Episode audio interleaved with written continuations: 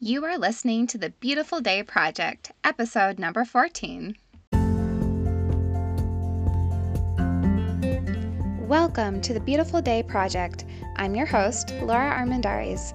I'm a life coach whose passion is helping ladies make positive growth in their busy lives. In this podcast, we work on healthy changes, and always we lean on God's power and wisdom to give us strength. I'm here for you, so let's get to it.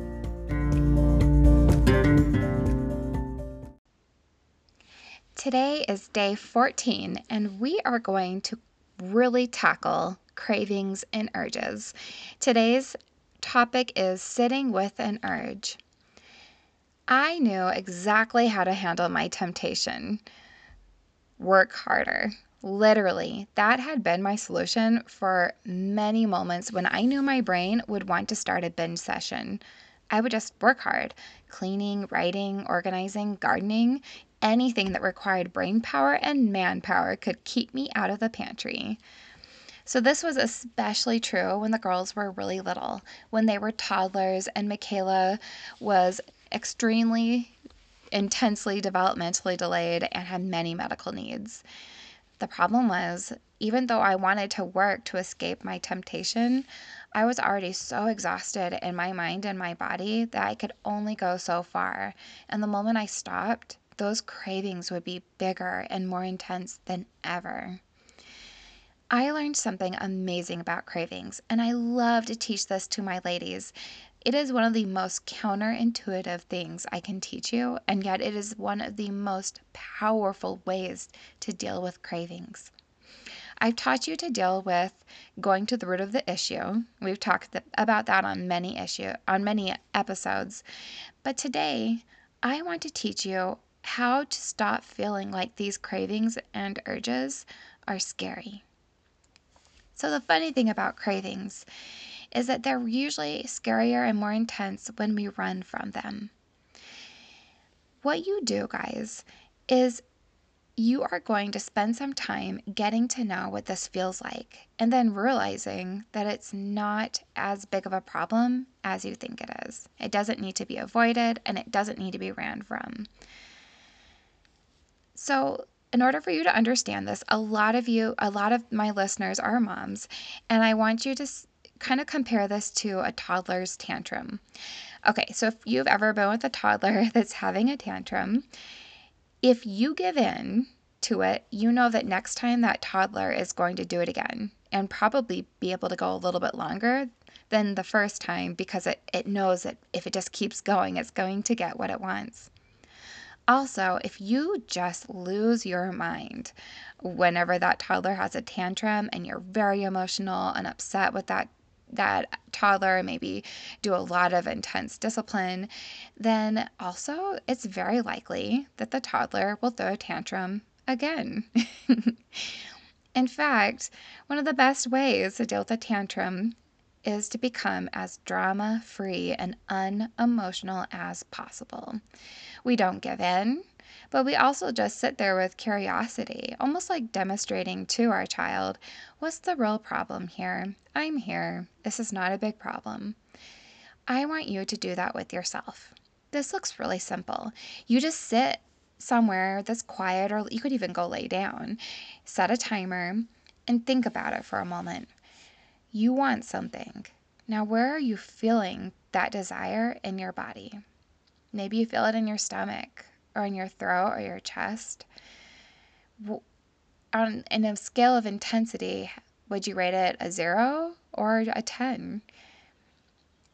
Now, what are the thoughts in your mind about this craving? What are your exact thoughts? Are you thinking that you need to have it now? Why do you need to have it? Where did the where did the thoughts start from? Can you remember? All right. Now, if you can go back to the moment that you started craving, I want you to think about what was going on. How do you usually handle these circumstances? And more than likely, whatever was going on, you usually handle it by diving into that craving.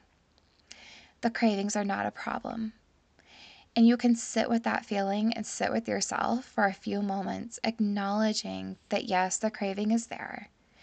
What you will notice is that it starts to shrink. It starts to melt away.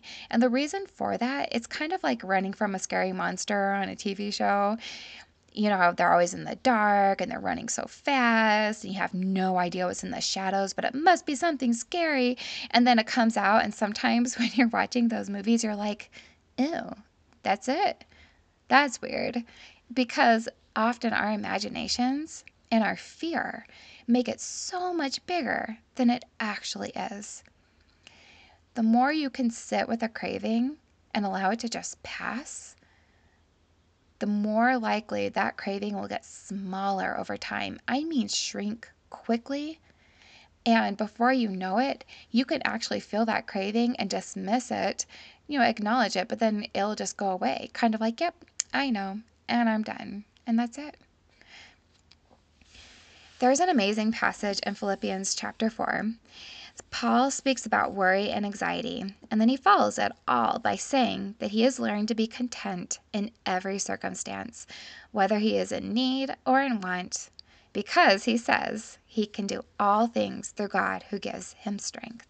And that's in Philippians 4:13. So guys, that ability to be content, to sit in acceptance of a circumstance is what gives us strength. To not struggle with these cravings that don't serve us. Instead, we don't have to fight at all. We can just be content and sit there. Your journal prompt today What do your cravings feel like? When do they seem to happen the most? Where do you feel them in your body? What thoughts come up for you when the cravings are the strongest? What happens when you sit quietly with that craving for a few moments? Guys, you are doing amazing work for yourself. I'm so proud of you that on day 14, you have shown up. Keep going. You've got this.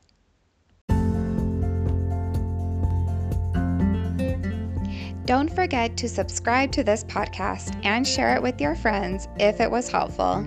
I love being here for you. Visit my website to read more about my life and my work at loraarmendariz.com. That's L O R A A R M E N D A R I Z. And of course, you can always find everything linked in the podcast notes.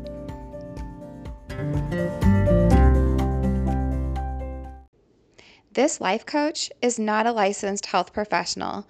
Always consult your physician or mental health professional when considering health changes or weight loss regimes.